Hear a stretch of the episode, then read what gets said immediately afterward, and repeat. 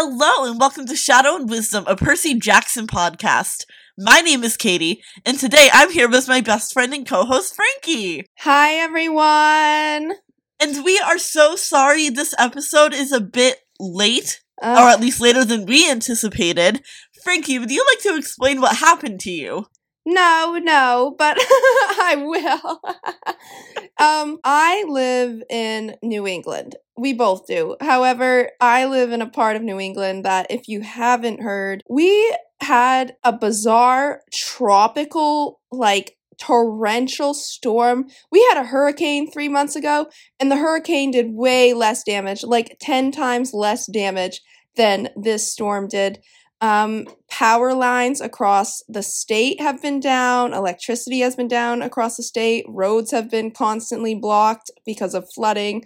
Um, there have been literal full supermarkets that have been underwater in different parts of the state. It has been insane. Schools have been closed down almost statewide. Work has been closed down almost statewide. No one has had any power or electricity. For the first four days, I couldn't even really text Katie. Um, I would maybe get a couple texts through here and there and be like, uh, still don't have internet or power. I'll try to update you.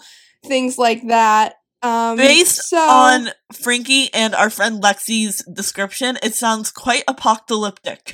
it su- there's no gas still like gas stations are just getting gas back up and running like supermarkets were closed down people were eating canned goods type thing because there were no power it was it's been wild so yeah we obviously couldn't record Yeah, and we had a few days or nights of bad rain here that I had to drive home in, and that was a little freaky, but that's the extent of it. Like, I live in the woods, there's a river in my backyard, and like, that is, I mean, overflowing, but like, it hasn't flooded to our house or anything. Like, we didn't get it nearly as bad. Whew, Yeah. if you'd lived in the woods here your house would have been wrecked like Like, my I cousins do. So, my cousins live in the same town as Frankie, which mhm. is why I how I met Frankie because we moved to the same town as my cousins from where I initially lived. yeah and then moved from there because my family moves a lot. And yeah, I am very, very grateful to not still be in that area at the moment. On my drive to work, which without getting into, I work with a couple different families um, with kids, and one of the families I work with is only ten minutes away from my house. On the drive from my house to their house two days ago, I counted.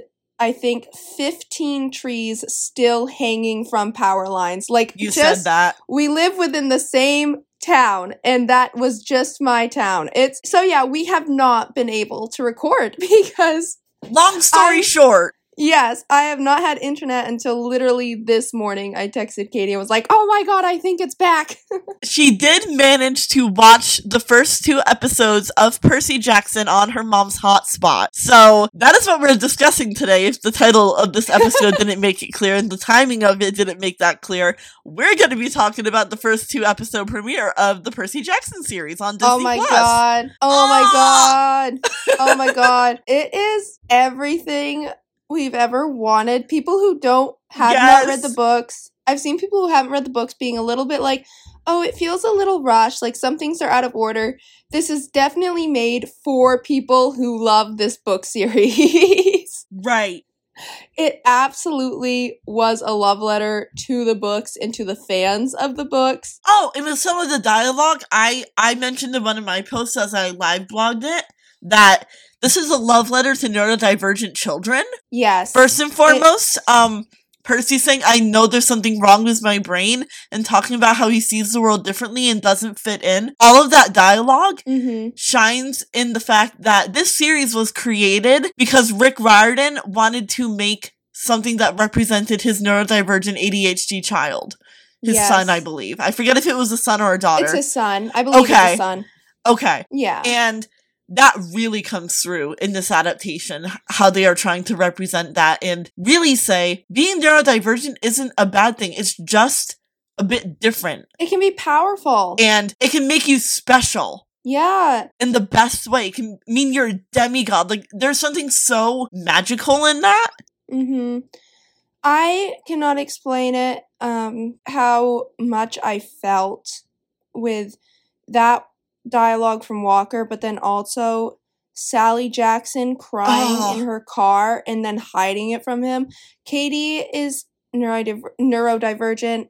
I have grown up with my entire family is neurodivergent. Somehow I am not, but I've grown up very heavily surrounded by it and that was that is a conversation my sister has had with my mother before where she's been like there's something wrong with me. And my mother i know she's she was crying about it after and just didn't want us to see. Like those conversations are just like that's so real for kids and family members of kids who struggle with this uh it's it was just so powerful to see that displayed in such a simple but effective way they weren't shoving it down your throat it was just No. the re- it was the reality of it of like this this 12 year old boy who has seen things for his entire life who doesn't who who the the outside world tells him he's crazy and the effect of that that you see so clearly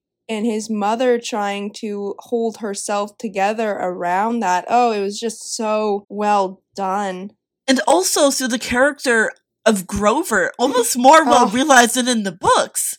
The oh, importance was. of neurodivergent kids finding that that anchor in a friend, that one person who gets them and accepts them as they are, is so crucial and so critical. And you know that was largely what Frankie and I were to each other in many ways. Frankie was helping me with my neurodivergent traits and accepting me as I am and everything through all the hell that I've put her through.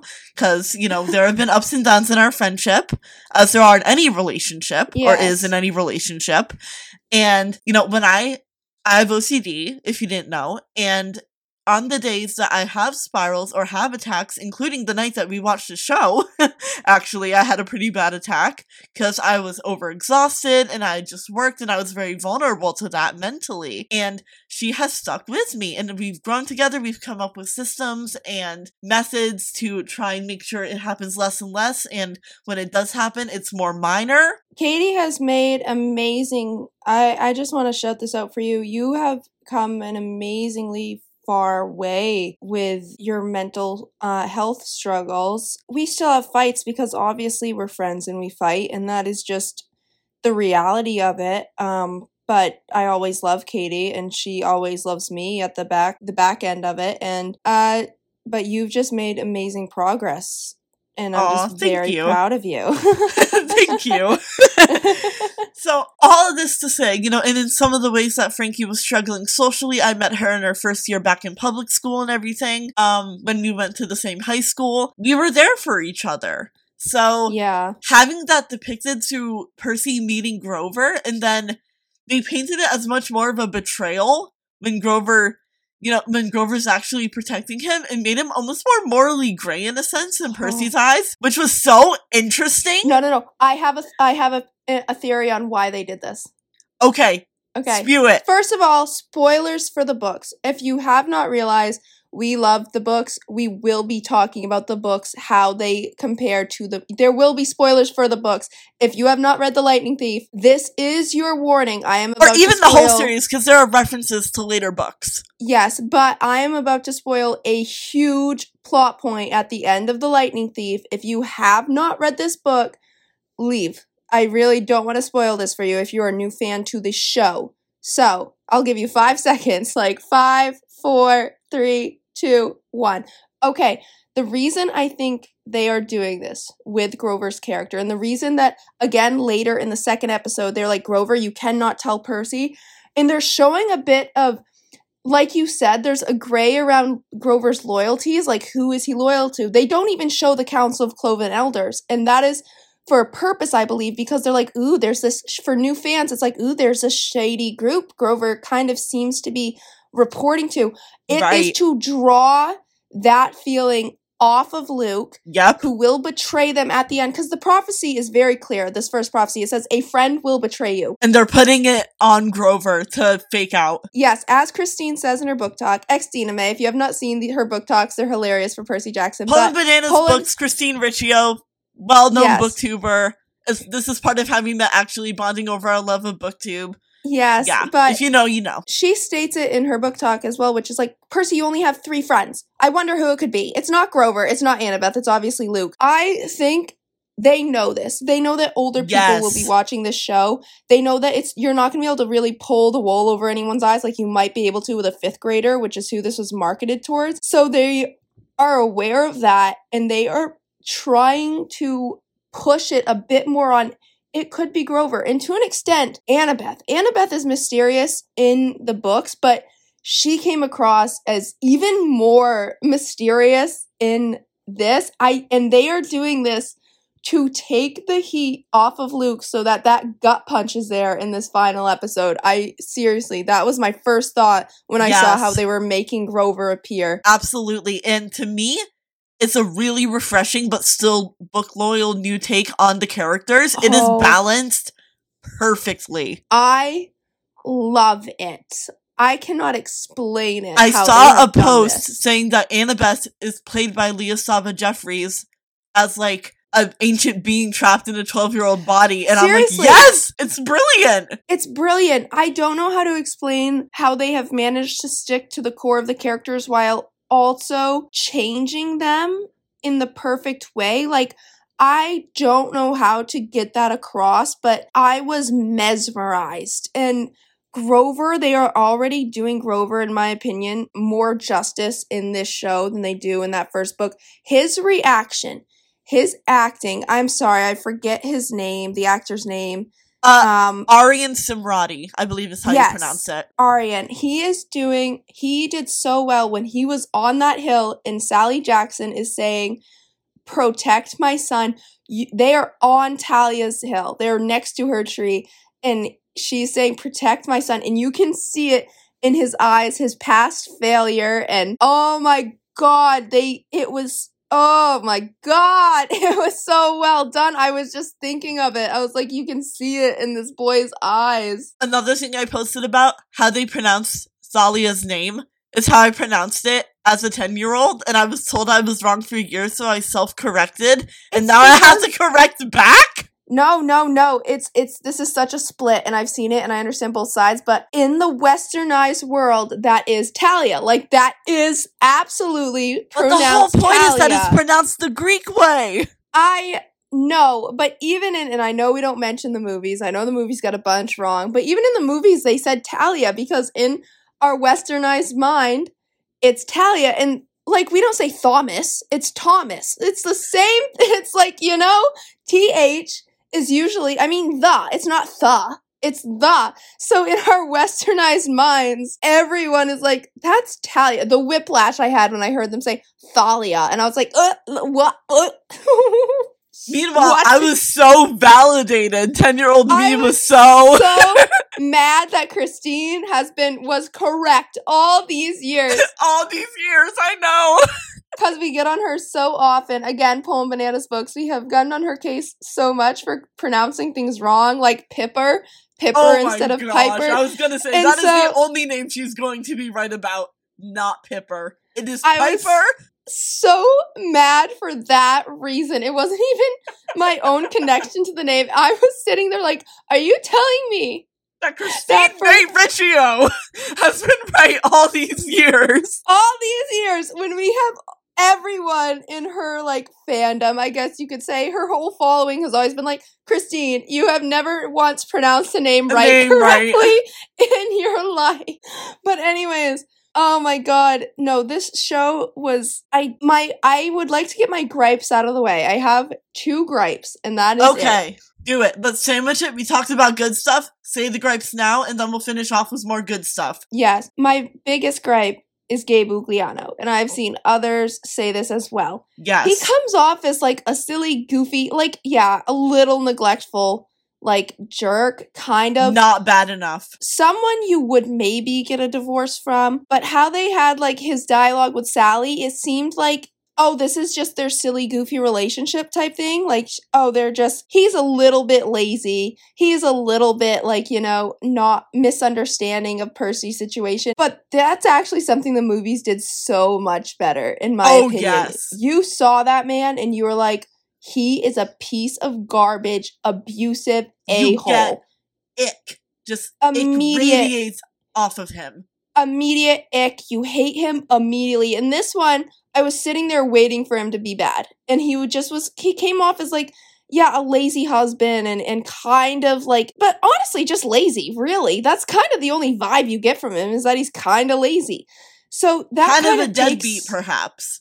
Yeah, but also we know that's not Percy's real father, so him being a deadbeat isn't exactly the worst thing in the world. As weird as that sounds, like he's a stepfather, so it's not like he's his actual father who is an actual deadbeat. Like it makes Right. Poseidon look worse than Gabe. Like it, it makes Poseidon look like a worse person than Gabe somehow. Mm. And Poseidon isn't the best father in the world, but he is not Gabe Ugliano. Like. Right, and I wonder how they're going to handle this in later episodes when Gabe is out there spewing all this stuff to the press. Because he just comes across as lazy. So you go from him being lazy to him just spewing lies to the press, and then Sally turning him into stone with Medusa. Like, right now, that seems like a gross overreaction with how they've shown Right. the show. If she were to just turn him into stone, I would be like, ooh, I don't actually like it anymore because they haven't shown him as abusive.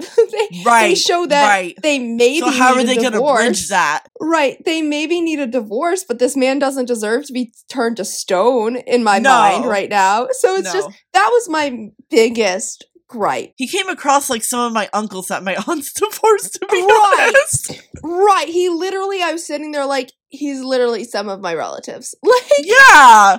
Whereas Book Gabe is like in movie Gabe. Oh my gosh. abusive. Just straight up abusive. He is the lyrics to You're a Mean One, Mr. Grinch embodied. Yeah, he's an and I make that reference because, person. hey, it's two days till Christmas. So as we're recording this. Right. And when you're listening to this, it's most likely Christmas Eve. So Yay. Merry Christmas holiday Eve. Appropriate reference. any any holiday that you celebrate happy holidays guys wherever Yes. you're listening from and whatever you celebrate happy holidays but and what a special um, time for the winter solstice to have this come out. You know, Yeah, the know. story's taking place during the summer solstice. oh it's so i know i love that.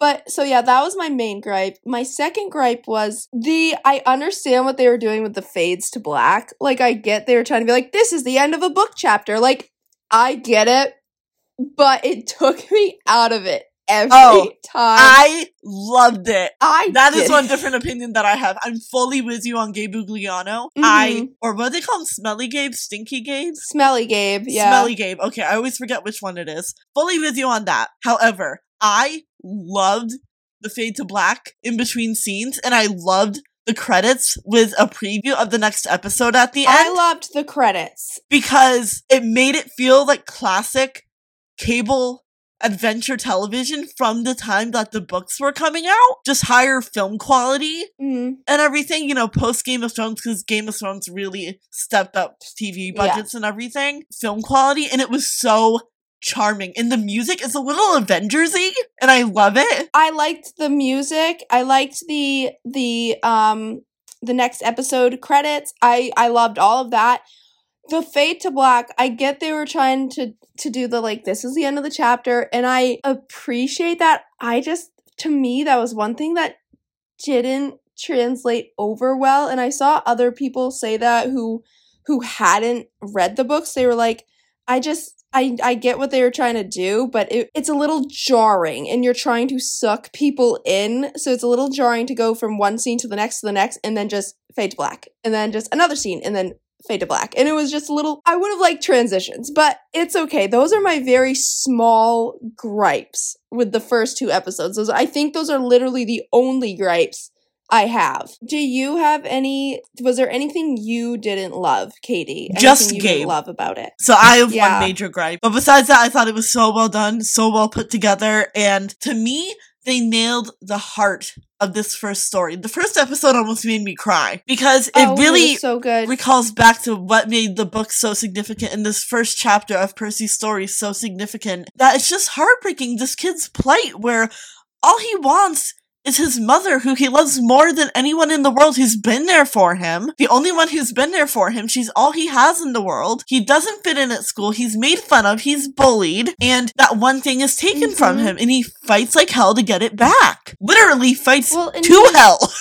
to hell, which we haven't gone there by yet, but we know. But he literally yes. prays to his Oh my mother. gosh. like he he all of these campers around him are like, oh, you gotta give the gods their offerings. I side note, the fact that Chris Rodriguez was on our screen in Oh. episode two, Katie, I screamed in that dining room scene and he's helping Luke out. I lost my mind screaming. But but and I also just love that he and uh we'll get to that. I can't even go into that one right now because we're already having a different point about his him praying to his mom. All these kids are praying to their parents, and Percy is praying to his mother With the blue food. with the blue food. Tell me you've never seen a mama's boy. Like that is so he is such a mama's boy. Yes, rip my heart out, why don't you? You know what else made me scream was laughter.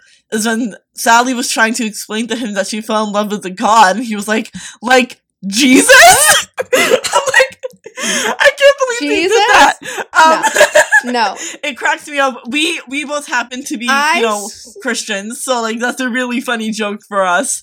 You know, but for a while I I wasn't raised with a belief system. So Percy Jackson and the Hellenistic Mhm. Greek religion was the first thing I really learned about. So I kind of filled that in and almost believed in it for a bit. You know what I mean? When I was a kid Yeah. reading this. So, you know, it's so Mhm. funny to me.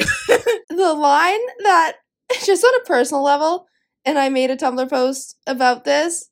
When Grover says I'm actually 24 in that car, oh my gosh. that I said this, that would have been my last straw, and I would have had to punch my best friend in the face for that. Like, after everything else, for some reason, the very small, like, just that last little pinprick of like information, like, like, oh, you're a goat? Okay, you've been lying to me? Okay, we're running with it. Oh, there's a minotaur chasing us. Okay, you're 24 years old.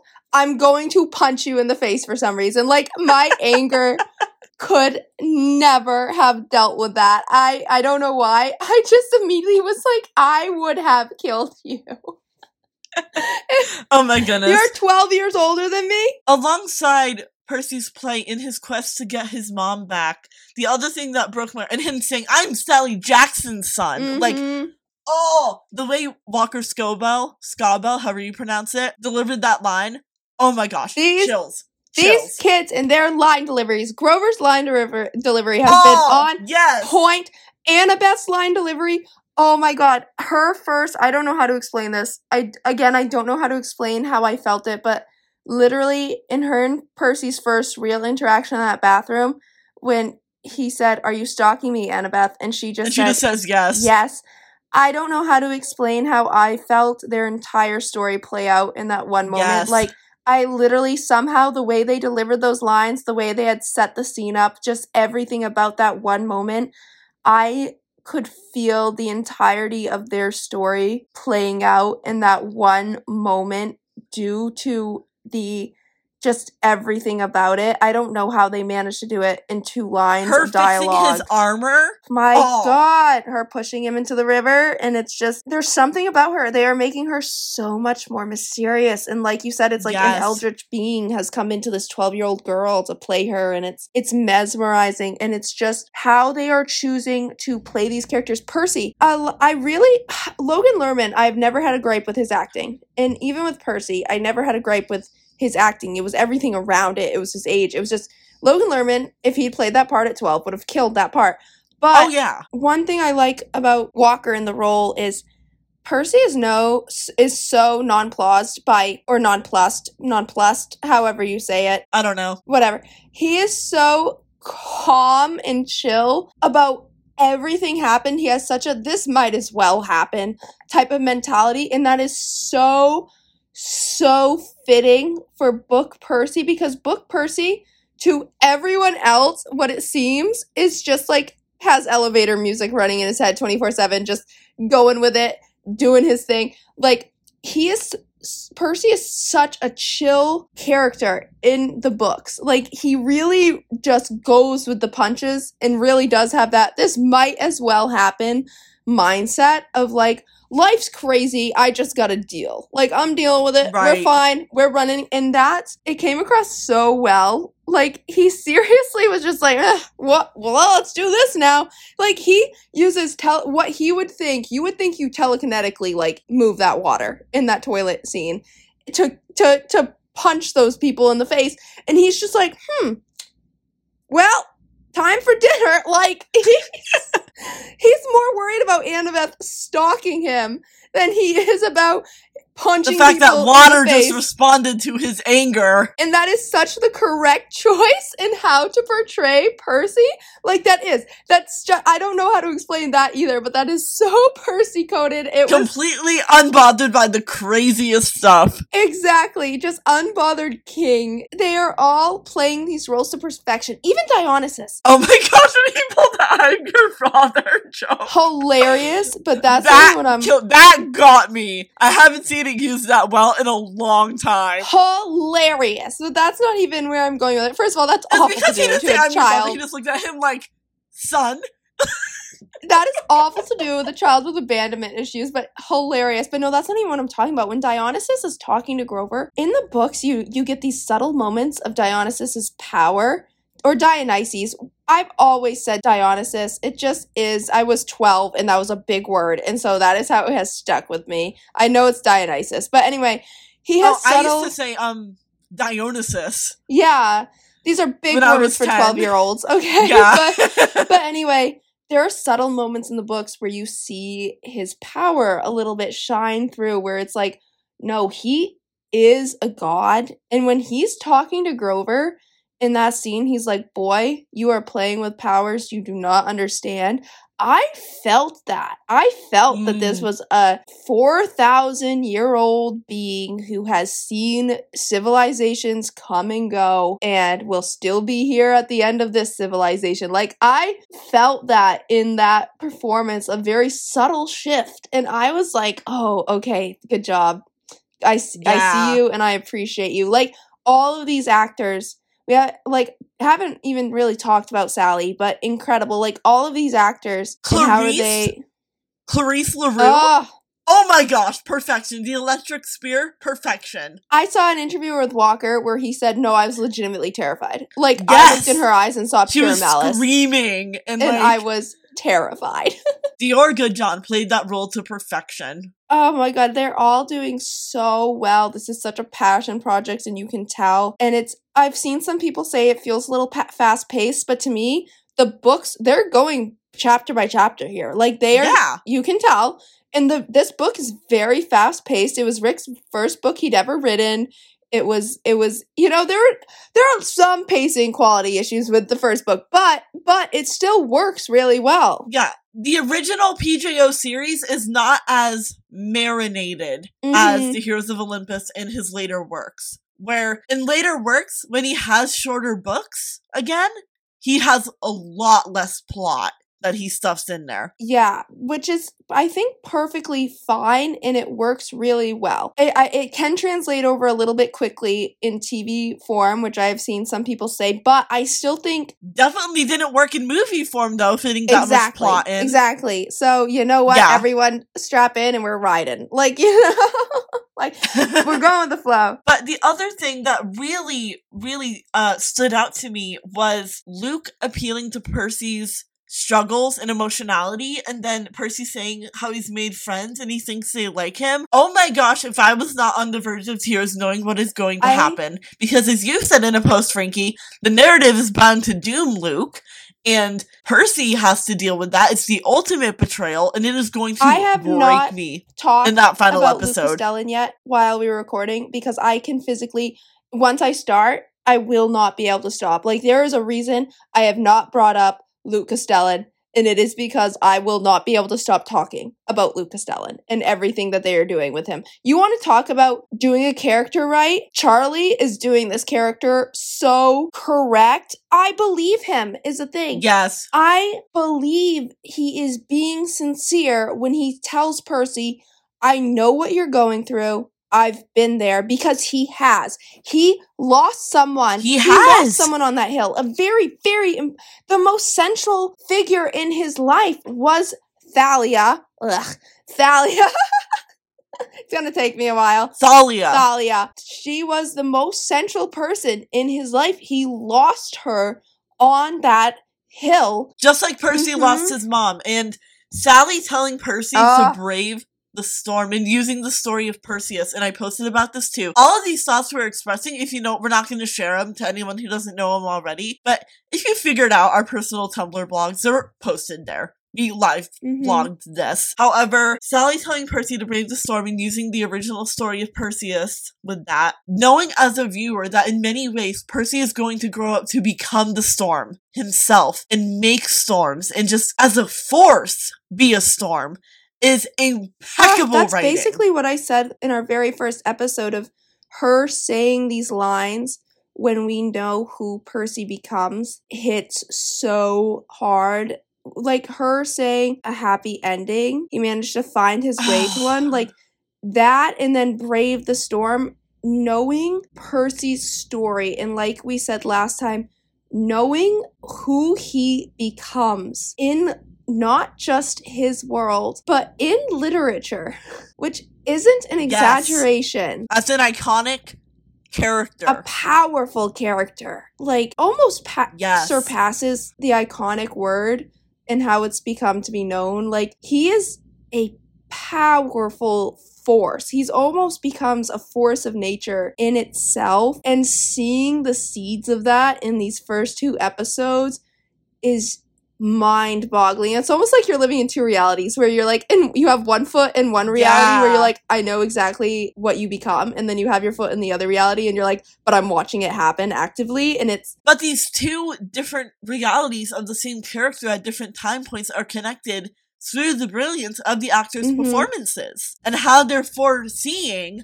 where the characters are going to go and the choices they're I making. have seen so many, like, again, I'll go back to Luke. I've seen so many people who have not read these books now on Tumblr, not on Tumblr, on TikTok, absolutely loving Luke. And I'm just like, yeah, he is doing so well. And and the thing with Luke is you agree with Luke right now. He's he's bashing the gods in very subtle ways. He's he and Chris, they both started it where Chris is like, oh, the gods, they just like begging. And where Luke is like, the gods are never going to listen to you. And he's saying, he has lines like that of like, everything that comes out of his mouth is a tragedy when you know the story Yes. of Luke Castellan and where this is going. But you agree with him. You're sitting there, and these gods are deadbeats who aren't are not helping their kids, who let their kids be sent out and fight monsters and die. I mean, a huge plot point in these books is that a lot of kids die before they reach adulthood.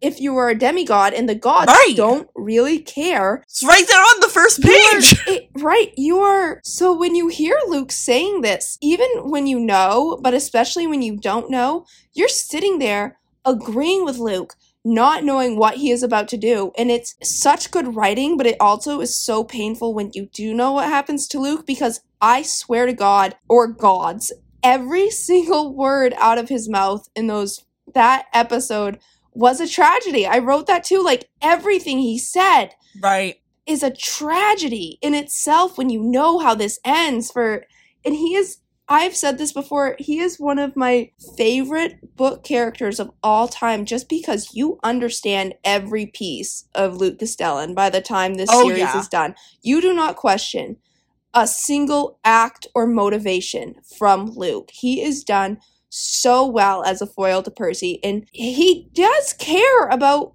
Percy. He does care about half bloods. He, don't get me wrong, he will kill them, he will go to war with them, but he sees it as a sacrifice. He, it is not something he ever relished in. And I don't know, you can see it all in Charlie's performance. Like, you can see those subtle notes. Yes. Charlie, as Luke, telling Chris during Capture the Flag, he'll be ready. He's going to be ready. And people who don't know think he's just like, oh, it's going to be a funny cutscene and there's Walker flossing. But people who know know that Luke is talking about something else. And it's Oh my god. Right. Which, oh my gosh, Walker flossing in the woods. I was. I was cackling. I was so close to having my mom watch this because she read The Mhm. Lightning Thief and I think she'll really enjoy this adaptation. But the flossing is gonna get to her. She hates flossing because all the boys do it in her classroom. Flossing. my mom's a teacher, so from him yeah. flossing. Um, not on my bucket list. Not on my bucket list for the show or my bingo card, it so to speak. perfect. but also, it was perfect. I loved it, but my mom He's would hate it. 12-year-old ADHD boy. 12 year olds who aren't ADHD will just start looking for something fun to do if they're bored and start flossing. Like he he he starts flossing, he he goes pee, he pets a lizard, he takes a nap. Like that it was the most it was the funniest like 12 seconds and then you just have the bully I squad know. pull up. Oh, can we talk about I don't even think we've I don't know how to touch on Annabeth like and how good she is just in how they get across Oh her my plan. gosh. You are deluding yourself if you think this was anything but authentic character casting at this point. You are deluding yourself and I want to punch people if they're still talking shit about this this girl. I what are you talking Yeah. about? Her performance. this was very clearly cast for character performance. It's not It's I'm not even gonna so- get into it. I Just again case in point, case closed. again, I don't know how to like get across what she is doing here. It's so perfect. Her the absolute control that it feels like she has in every situation so far. So yes. perfect. It feels like she walks into the room and she's her energy. It's her energy. She has a commanding, such a commanding and strong presence in every scene she's in. I it was terrifying though. Everyone's always imagining the usual when you sleep scene as like a cute romantic thing. She is a sleep paralysis demon from hell. Yes, that was the other thing not on my bingo From card. hell. I would have been terrified. In the books, Percy's like this beautiful girl with with golden hair, like an angel almost. She was like a princess. Said you drool and you sleep, and I was self conscious. In this one, it is like a demon. Oh my Like, gosh. she- I would never. I would have been scared of her too. I would have never gone near her. Are you? I would, what? Oh, oh, when she showed up in that bathroom and I recognized her, I would have turned I and would have. ran. I understand the stalking allegations so well. Like I too would have been like, you don't understand. She was above my bed watching me like Edward Cullen. I would have been like, have you ever seen Twilight? Have you ever seen Twilight? I'm familiar with what you're referencing. I haven't No, seen the full I movie or if- read the books, but I know exactly what it is. No, I mean if I was. Percy, I would have turned to Luke and been like, have you ever seen Twilight? That's what's happening. Oh, right now. Yeah. Can you get her away from me, please? Like, freaked out of my mind. But I also love how you can see there's genuine already. Like I said, you see it all happening because just in that scene in the bathroom and then them walking for capture the flag, even when she pushes him in the water, there's genuine respect between them already. Like genuine understanding almost has already passed between them. the way she says your dad's calling. Oh my gods! I Like that. That. Like, oh my gosh, that I- killed me, to be honest. Like, because for Percy, that's such a huge deal. Like, he's finally acknowledging him. He's finally here. He's getting what he was working for that entire day through Capture the Flag. And Annabeth put the pieces together, you know, pushed him in there to give that to him. She is a million steps ahead of everyone else, as Luke said. And it Uh, is just and they played to perfection. they don't spoon feed you either. They don't tell come out and say Annabeth's plan was obviously for Percy to to distract the bullies. They don't spoon feed the children. Annabeth is so They- smart and clever. Like, no, they don't do that. They show, they don't tell. They give you the pieces to pick up on Yes. it, and you pick up on it. The other thing, okay, Luke Castellan. Ah, sorry, I told you once we started, I couldn't stop. Him eh, being like, uh, I think it was Chris who was like, uh, he's the best swordsman in 300 years. And Luke is just like, he's very calm about it. He's nonchalant, but then we see him absolutely kick butt and they capture the flag. The what it is setting up, I can't, oh my, and then Percy in capture the flag never really held a sword before. He's held this thing twice, to our knowledge, lost it both times almost immediately. And he, you can see the acting in that scene from all of them, they were all befuddled. Absolutely, completely befuddled as he's kicking their butts, putting up a hell of a fight against four other kids. It's on all of their faces. They're like, what the heck is happening and why is he doing this right now? How is he doing this right now? Yeah. And it's so much better than the scene in the movie. I- That's I just so for the scene the it's charming. It's charming in the movie, like and how corny Yeah. it is, but like this is so much more authentic, if you ask me. To what's being done in the books. Logan Lerman's just exclamations of surprise. They're hilarious. How did I just do that? Falls on his face.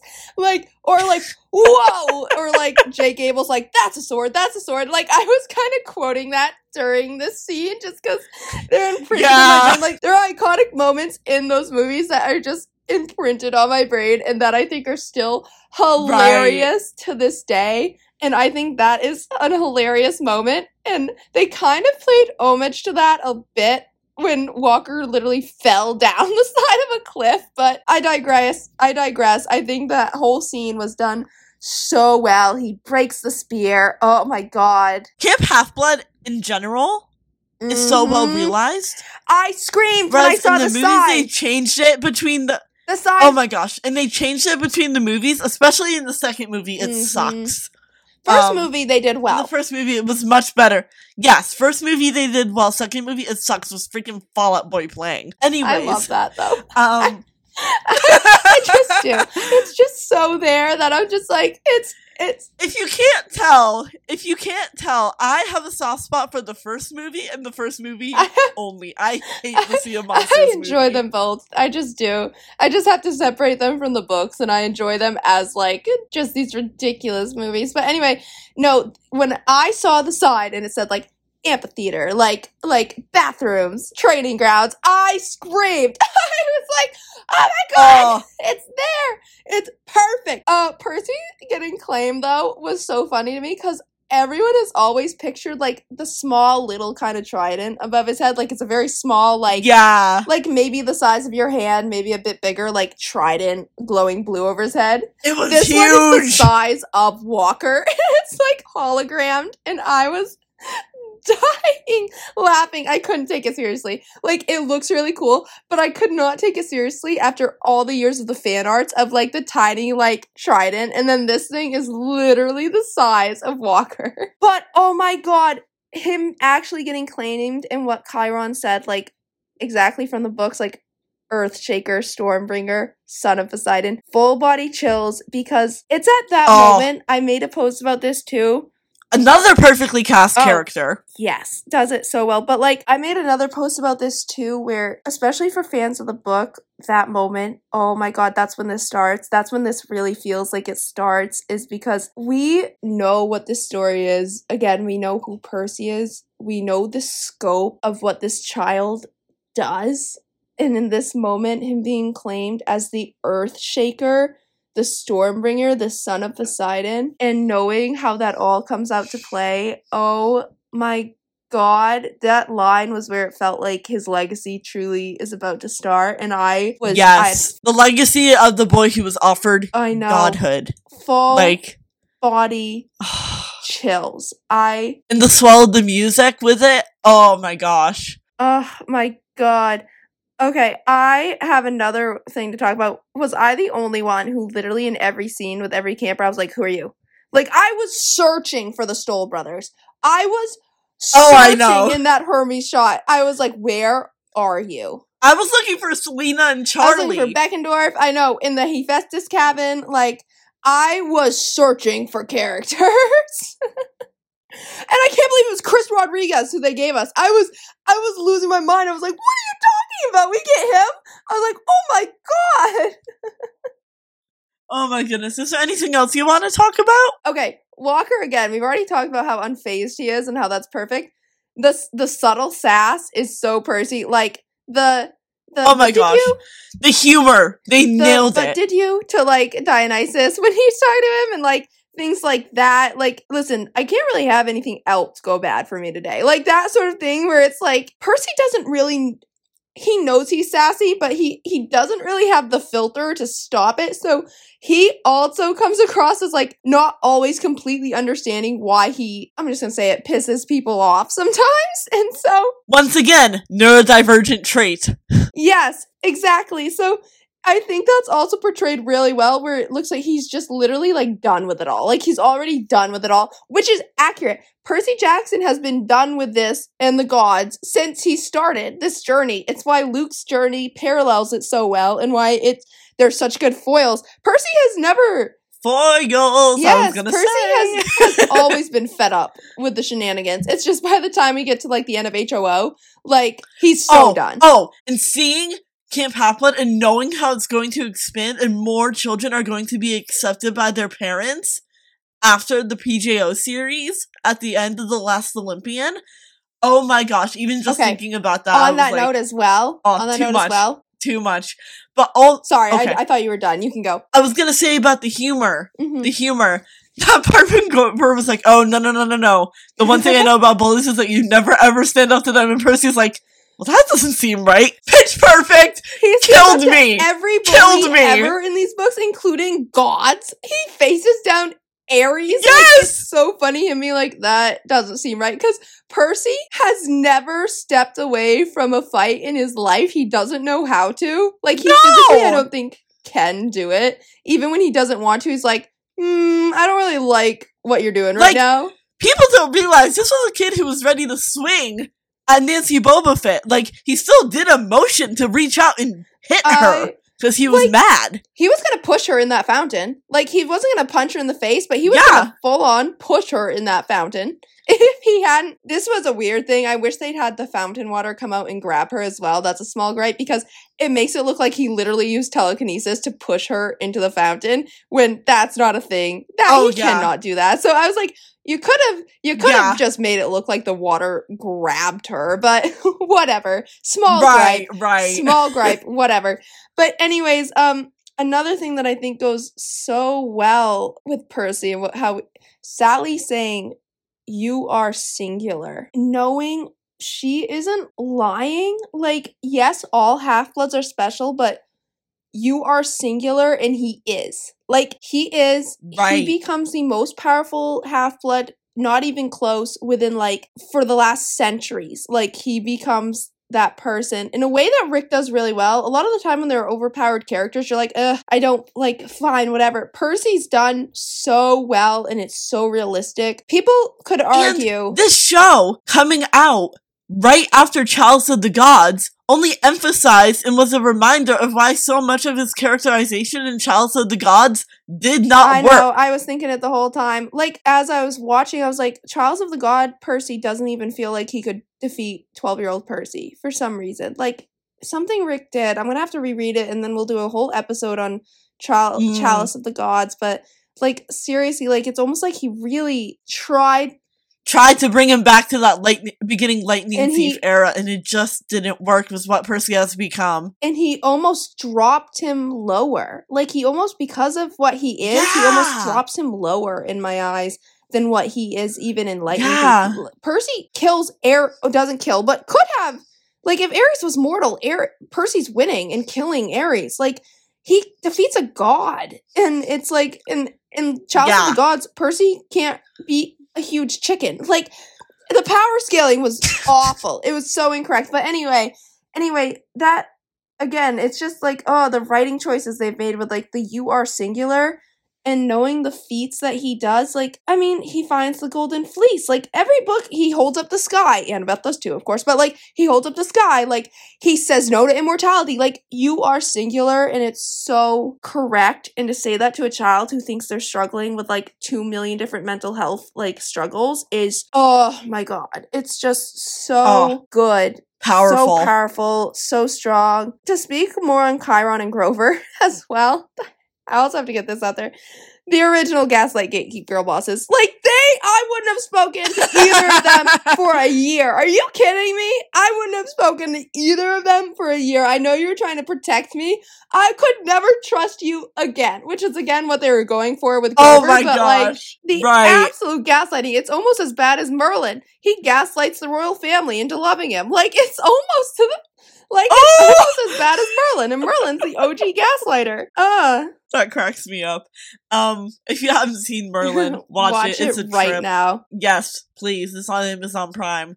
Anyways, do you want to wrap this up talking about the teases for future books that were in Blackjack! in the episode? I lost my mind. They showed him in the first two minutes. Blackjack? Are you kidding me? That's what you said. You just blew out the Sorry, speakers. Sorry, I yelled really loud. oh my gosh, I'm gonna have to turn down that segment of the audio. Um, it's okay, it's okay.